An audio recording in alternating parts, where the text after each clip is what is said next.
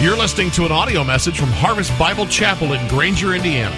For more information, visit our website at harvestgranger.org. Welcome to Harvest Bible Chapel. My name is Tyler Holder, and I am our Director of Adult Ministries, and I am so excited to be sharing with the very first time we've ever gathered together at 945 to share with you. So if you've been here a while, you know that you should probably open your Bibles to the book of Ephesians, except this morning. 1 Samuel chapter 3, I would encourage you find your way to 1 Samuel chapter 3 this morning.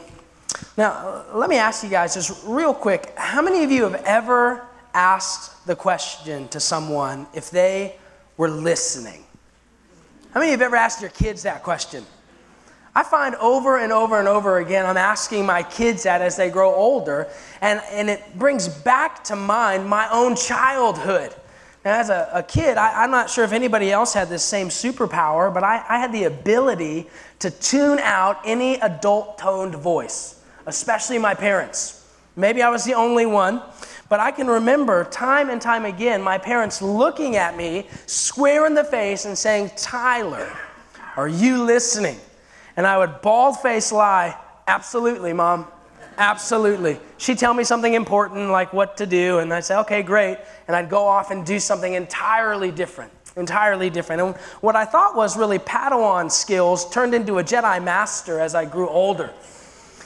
Not only did my ability to not listen not go away as I grew older, it got far better to where I can look somebody in the face today and they can say, Tyler, are you listening? And I can stare and I can pay attention to what you're saying. Absolutely, I am listening. Not a word. I'm actually in a happy place somewhere else in my mind, doing something else.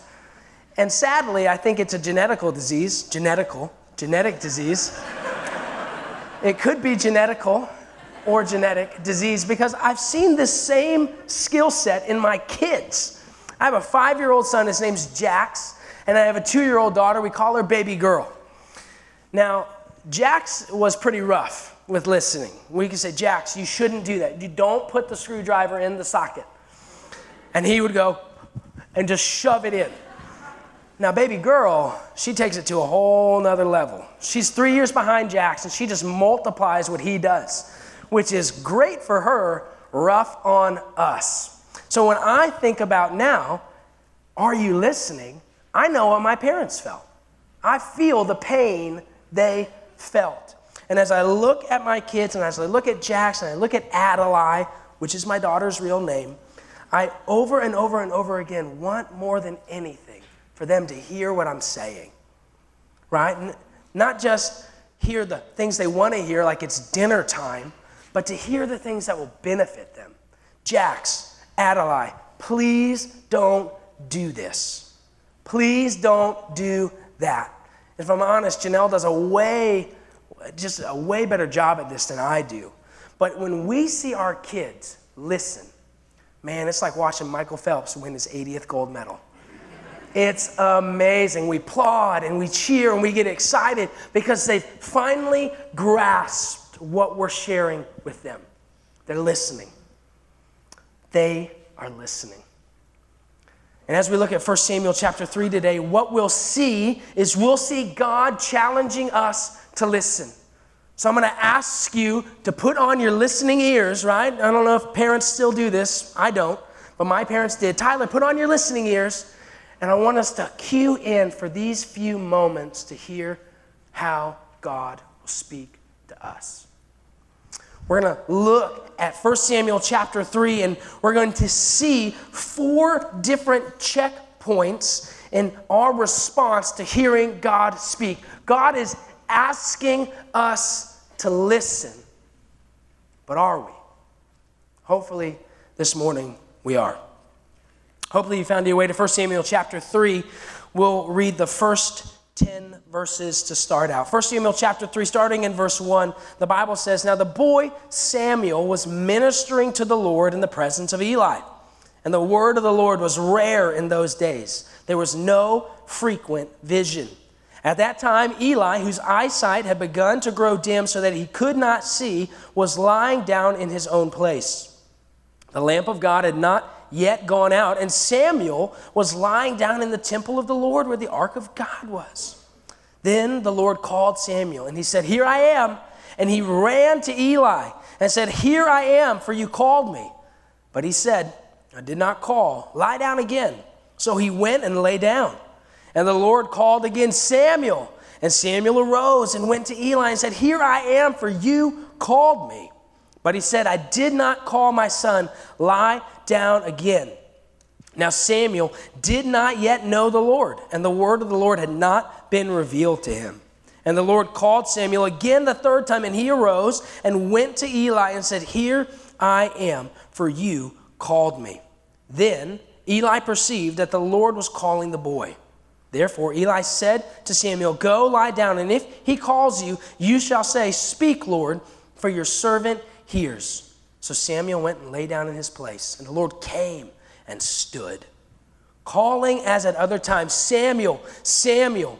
And Samuel said, Speak, for your servant hears. So if we are to listen to God, the first checkpoint that we see is that God is calling us. God is calling us, much like He is calling Samuel. In the first verse of chapter 3, we see the unique setting of Samuel's calling. Now, in verse 1, it says, Now the boy Samuel was ministering to the Lord in the presence of Eli, and the word of the Lord was rare in those days. There was no frequent vision. So Samuel is ministering to the Lord. He's serving in the temple under the high priest Eli. And the Bible makes an amazing statement. It says, The word of the Lord was rare. There was no frequent vision. The word that the Bible uses for rare is a unique word. It's a word that means precious or noble or scarce. It would be as if you walked into your backyard and you found the most beautiful diamond in your yard just sitting there. I don't know about you, I don't live in that place. And if I found that, I, this is rare. This will not happen again. The word of the Lord was rare, it wasn't prevalent. Samuel is called by the Lord in the midst of a spiritual drought. God wasn't communicating to his people, not because he didn't have anything to say, but if you look back at 1 Samuel chapter 2, it's because his people had turned away from him. And Samuel is called, and God overlooks the likely candidate. Samuel's about 12 or 13 years old at this moment in his life, and he's ministering with Eli. And God doesn't call Eli the high priest, he calls Samuel the boy. So Samuel is in this unique setting in a culture that isn't pursuing Christ, isn't pursuing God, in a culture that has forgotten what God has commanded of them. And God comes and he calls Samuel. And we see some unique characteristics between Samuel and Eli in verses 2 and 3. At that time, Eli, whose eyesight had begun to grow dim so that he could not see, was lying down in his own place. The lamp of God had not yet gone out, and Samuel was lying down in the temple of the Lord where the ark of God was. There's some specific characteristics that we see between Eli and Samuel. We see that Eli had been pursuing an unholy life. Again, if you look back at 1 Samuel chapter 2, you'll read the account of Eli's sins and the sins of his family. But we see Samuel, this unique boy, set apart by birth for service to the Lord. We see him set apart for holiness. We see Eli being blind, so blind that he can't see, and we see Samuel possessing sight. We see Eli dwelling in darkness outside of the temple. We see Samuel dwelling in light. And finally, we see a characteristic of Eli where he is far from God. He's distant from God. But notice where Samuel is. Samuel is in the temple, sleeping next to the ark. Lord, he's close to God. And I would venture to say that 13 years ago, when God initially called me, He called me from an unholy life, pursuing my own selfish gains, to one that was filled with His holiness and a desire to pursue Him. He called me from spiritual blindness and opened my eyes to my sinfulness and brought me into sight. He brought me from darkness into light. And finally, He brought me from being far from Him to being close to Him. And today, as the Lord calls, as He calls Samuel, as He calls you, as He calls me, He's calling us to embrace holiness, to embrace sight, to embrace light, and to embrace a closeness to Him. He's calling us. He's calling us.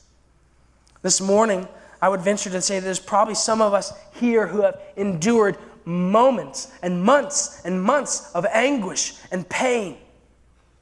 To where you've lost a spouse, you've lost a child, your wife or your husband has told you they wanted a divorce, you failed a class, you failed an exam, you have experienced excruciating pain. And in that moment, hear me when I say that God is calling you to closeness with Him, not distance. In Janelle and I's life, there were moments, uh, really about two years ago, when Janelle got really sick. And in that moment, we thought the smart and wise thing to do was to withdraw from community, to withdraw, not from church, not from the Lord. We didn't turn our backs on Lord at all, but we withdrew from the community that was around us because in our minds, that was the best way to deal with what was going on. Can I tell you that in the midst of pain and anguish, it would have been so much richer and so much better for us to lean into that community than withdraw from it?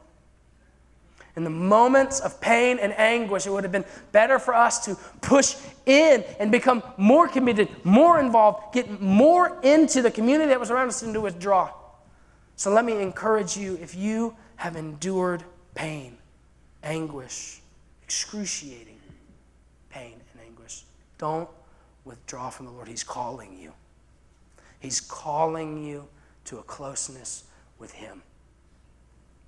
Some of us this morning have heard the Lord call. And I love that we had baptisms this morning because it's a beautiful picture of responding to God's call on your life. He's calling you from an unholy life to one of holiness, from darkness to light. But we've responded and we've placed our faith and our trust and our desires in Jesus, but we have allowed our hearing to become dull. Are we listening? Are we listening?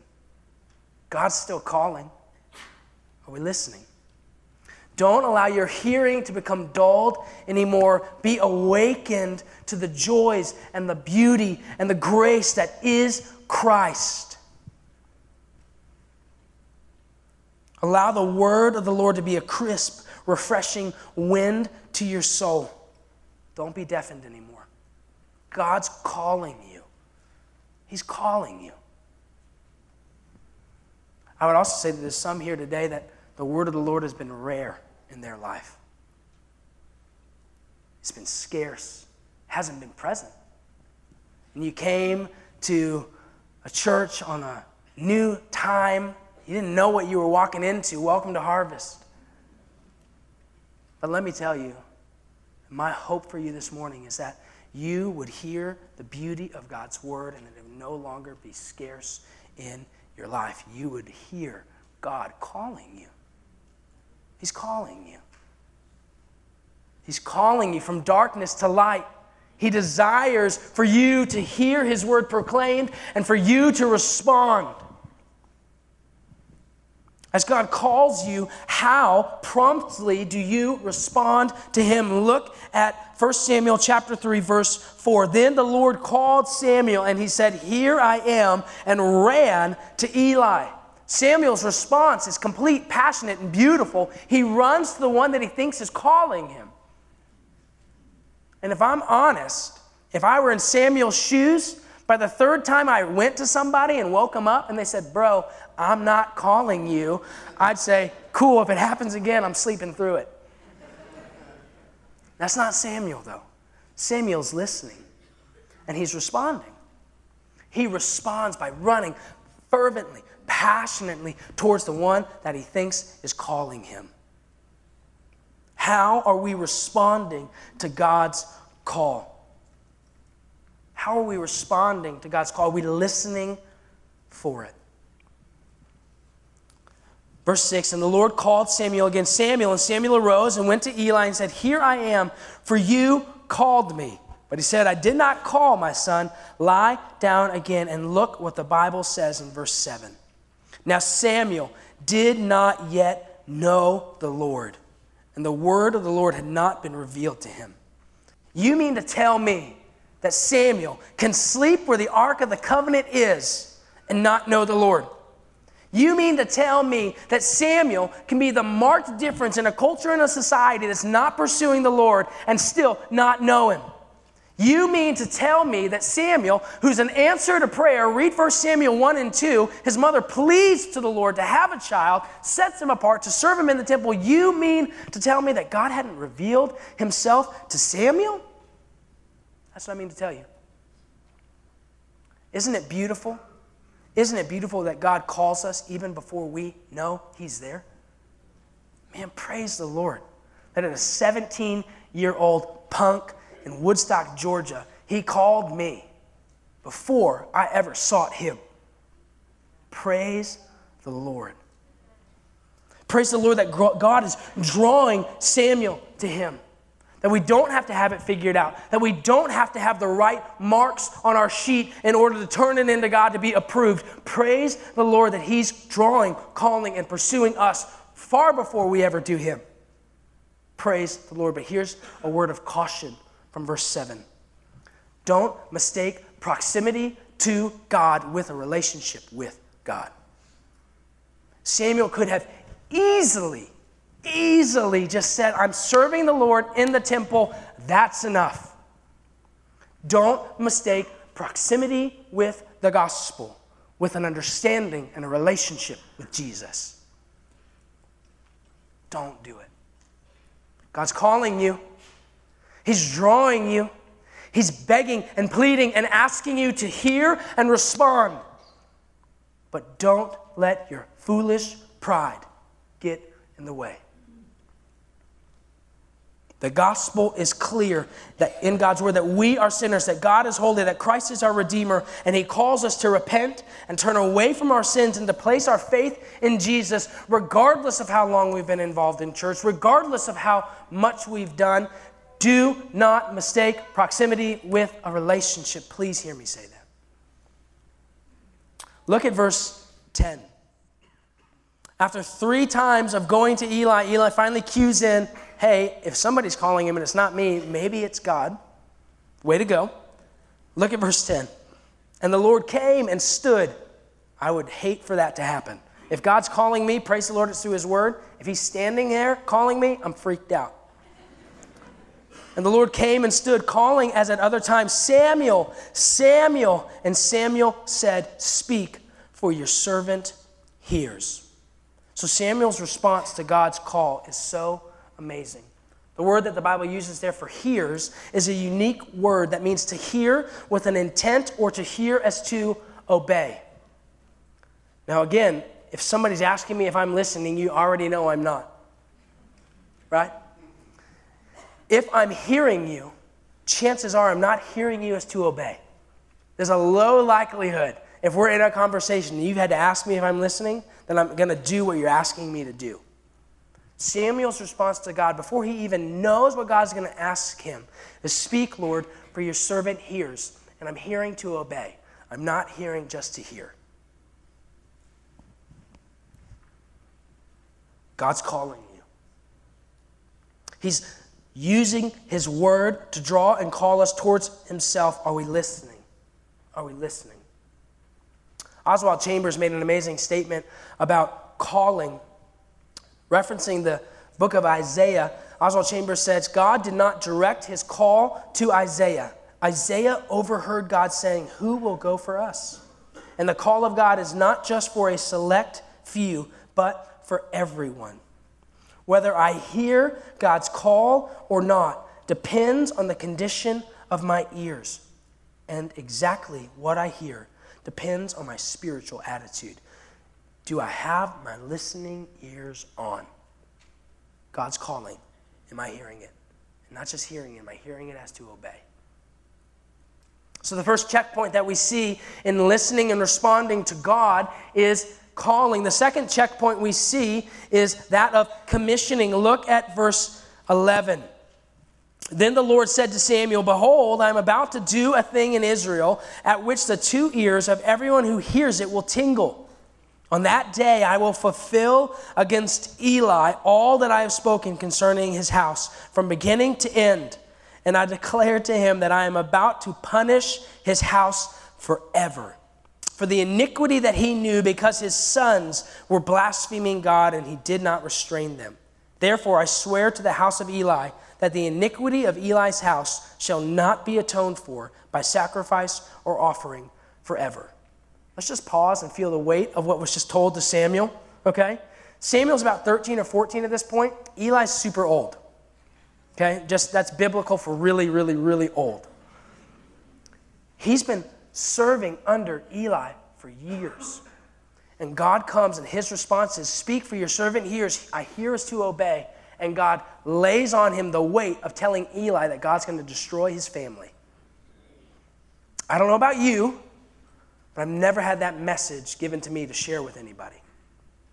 So when we look at commissioning, the word commissioning is, is rooted in a Latin word, committere, which means to entrust. So Samuel is commissioned or entrusted with communicating a compelling message that God had given him.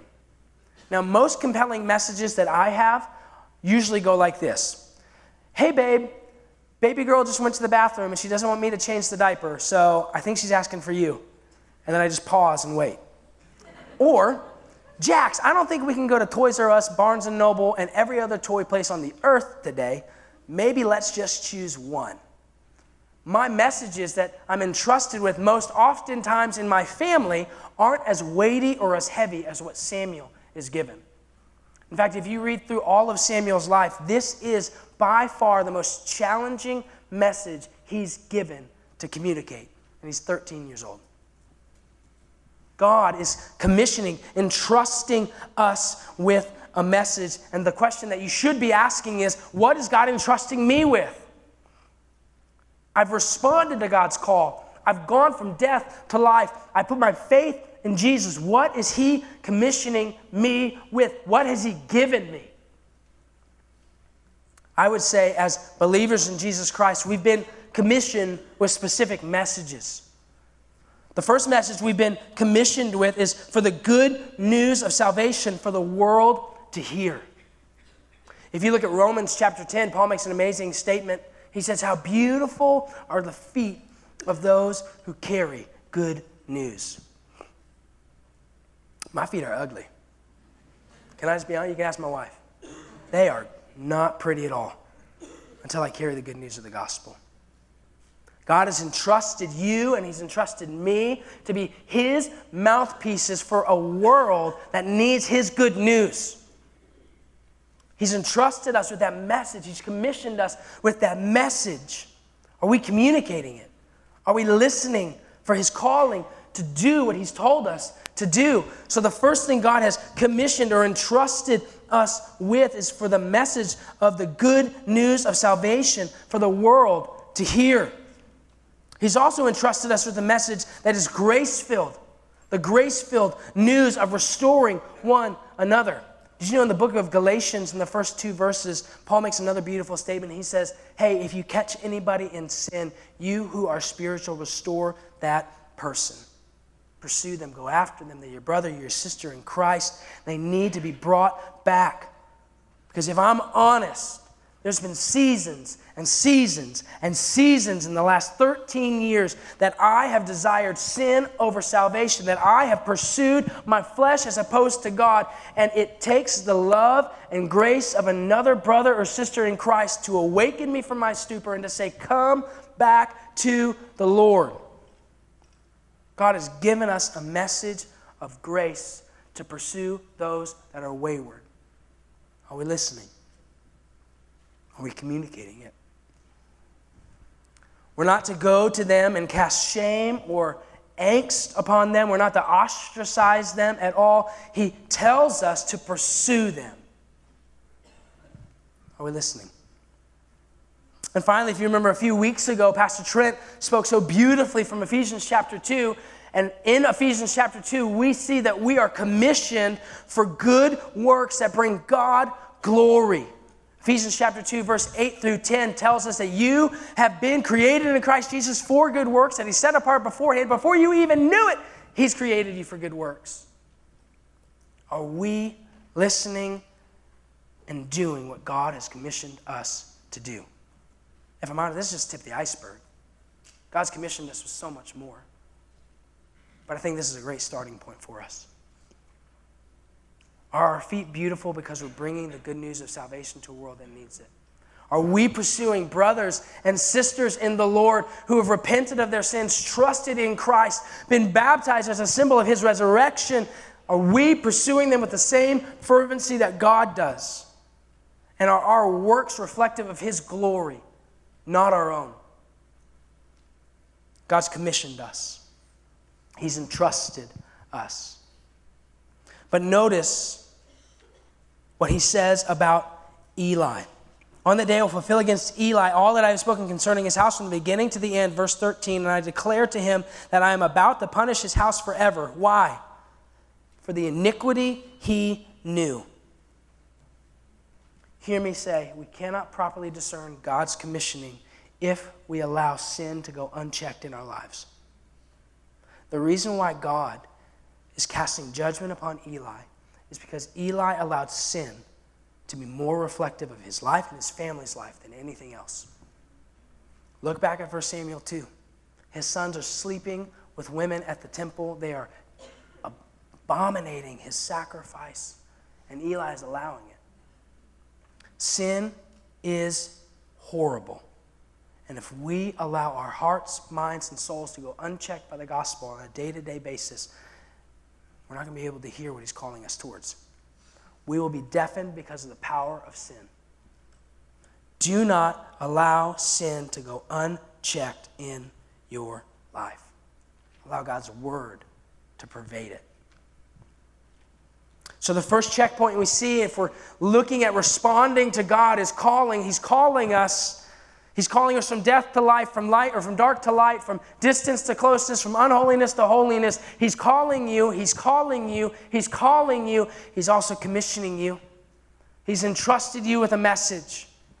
He's given it to you if you've responded in faith to the gospel of Jesus Christ. He's given you a message. If you haven't, He's calling you to salvation. And the third checkpoint we see is that of confrontation. Look at verse 15. 1 Samuel 3:15. Samuel lay until morning. Then he opened the doors of the house of the Lord, and Samuel was afraid to tell the vision to Eli. But Eli called Samuel and said, "Samuel, my son." And he said, "Here I am." And Eli said, "What was it that he told you? Do not hide it from me." May God do so to you, and more also, if you hide anything from me of all that he told you. So Samuel told him everything and hid nothing from him. And Eli said, It is the Lord. Let him do what seems good to him. God is calling us and commissioning us with a compelling message. And that message will bring confrontation at times. Just know it. He's calling us and commissioning us with a compelling message. Notice Samuel's first response in verse 15. Samuel lay until morning, low likelihood he slept. Can we just appreciate that? He lay until morning and he opened the doors of the house of the Lord, and Samuel was afraid to tell the vision to Eli. I would be scared out of my mind to tell somebody, hey, God's going to bring judgment on your family, and there's nothing you can do about it. Na, na, na, na, na. I would just be petrified. And Samuel is too. Samuel is afraid. He's hesitant to tell Eli the compelling message that God has given him. And the only time in 1 Samuel chapter 3 that we see Eli doing something good is for him to say, Hey, tell me, or may God do it to you. All right, you motivated me. Because what I'm about to tell you is really rough. You got it, it's coming to you. The compelling message that we've been commissioned with will lead to confrontation. It'll lead to confrontation with friends, at work or at school, will lead to confrontation with family. Why? Because light looks different than dark. Because sin is comfortable and holiness is hard. Because a closeness to God reflects something different upon you. So it will bring confrontation. It'll bring confrontation at work, And it'll bring confrontation within your own heart. Because as you allow the Word of God to examine, and remember, we must remain close to the Lord to discern His call, to discern His commissioning, to see what He's entrusted us with. We must repent continually of the sins that we harbor in our heart, and God's Word will bring confrontation to you internally because you'll see what you're called to and you'll know where you are. It will bring confrontation. Samuel responded well to the confrontation. He just kind of lets Eli know hey, this is what's happening. And Eli responds beautifully let the Lord do it because it's, it's the Lord. There's nothing I can do to stop it. Elsewhere in the Bible, we see beautiful pictures of confrontation. In the book of Acts, we see this picture of confrontation. Acts chapter 5, verse 27, it says, And when they had brought them, they set them before the council. And the high priest questioned them, saying, We strictly charged you not to teach in this name. Yet here you have filled Jerusalem with your teaching, and you intend to bring this man's blood upon us. But Peter and the apostles answered, We must obey God rather than men. Do you see the confrontation? The God of our fathers raised Jesus, whom you killed by hanging him on a tree. God exalted him in his right hand as leader and Savior to give repentance to Israel and forgiveness of sins. And we are witnesses to these things. And so is the Holy Spirit, whom God has given to those who obey him. Confrontation is part and parcel with the gospel. And always will be there. Because the gospel is calling us to something greater. We've been commissioned with something more amazing than anything the world could ever offer, there will be confrontation. But as we engage, as we fulfill God's calling, as we look at what He's entrusted us with, and as we inevitably enter confrontation, this beautiful statement was made by Francis Schaeffer talking about truth being proclaimed, because this is truth. Francis Schaeffer said, Truth carries with it confrontation. Truth demands confrontation. Now, when we say confrontation, my mind immediately goes to 1997, Jerry Springer. Anybody else? I think he's still on, actually. I don't watch it anymore. Praise the Lord. it's been a solid week. It's not, it's not talking about that type of confrontation.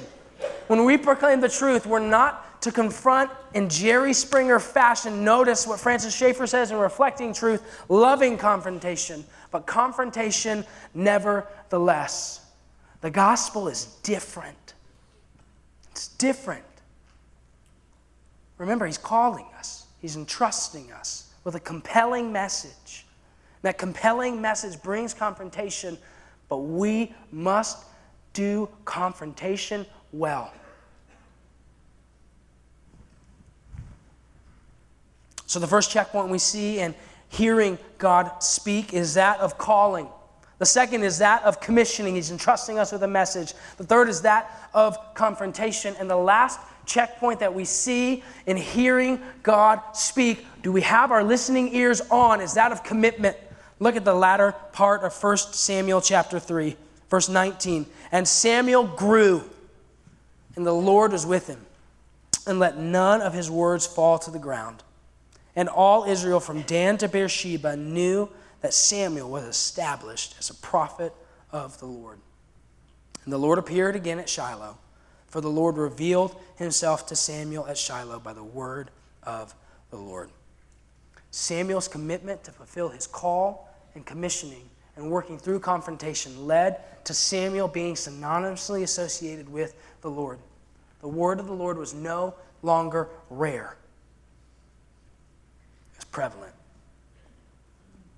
Samuel grew, the Lord was with him, he let none of his words fall to the ground. That is a picture of fulfilling the calling God has given to us. Are we committed? Are we hearing what God is saying? Are we understanding what He's entrusted us with? And are we presenting it in a compelling way so that people know something is different? God's calling us. He's given us a message. A message brings confrontation, but ultimately it takes commitment. The reason why the whole nation knew who Samuel was, this is before social media, mind you. He had no Twitter followers. The reason why they knew is because God was making himself known. That's why they knew. So, this morning, as we look at the different checkpoints of hearing God speak, chances are we're somewhere on this diagram. If you're here this morning and the word of the Lord has been rare to you, you've never heard the gospel. God's calling you. He's calling you to repent of sins, to place your faith and trust in Christ alone, because He alone is sufficient for your salvation. If you've responded to God before and you're a follower of Christ, and there's a high likelihood that you're somewhere in one of these four checkpoints. Do you understand what God's commissioned you with? You and I are His plan for the world. How are we doing at it? How are we working through confrontation? How committed are we to what He's given us? How is your hearing? Are we listening? Are we listening? In Janelle and I's life, we've moved through this circle a few different times. God has called us over and over and over again to different things. I can remember in 2010, God specifically calling us to a church in small, rural, south central Virginia where we lived. Man, we were commissioned for that. And there was a lot of confrontation. We were committed, but God ultimately led us, and we discerned that He was calling us somewhere else. So as we leave there, we walk into the unknown, no idea where we're going, five months pregnant with my first son, stepping out because God's calling us. Where? I had no idea. Five days later, I, I got another job. Praise the Lord. That led to another cycle. He commissioned me with a message, a task to do. It led to confrontation, but we were committed. And we ultimately ended here. Because God's calling us, He's calling you, He's calling me. He's asking you to fulfill the commissioning that He's entrusted you with, regardless of confrontation, and to show your commitment. What is God calling you to today? Could today be the day that God calls you to Himself for the very first time? I hope so. Could today be a day where you have a renewed sense of His calling and purpose in your life? I hope so. But this morning, as we come to a close in a time of reflection, let me challenge you reflect on what God is doing. Has His word been rare in your heart and in your life?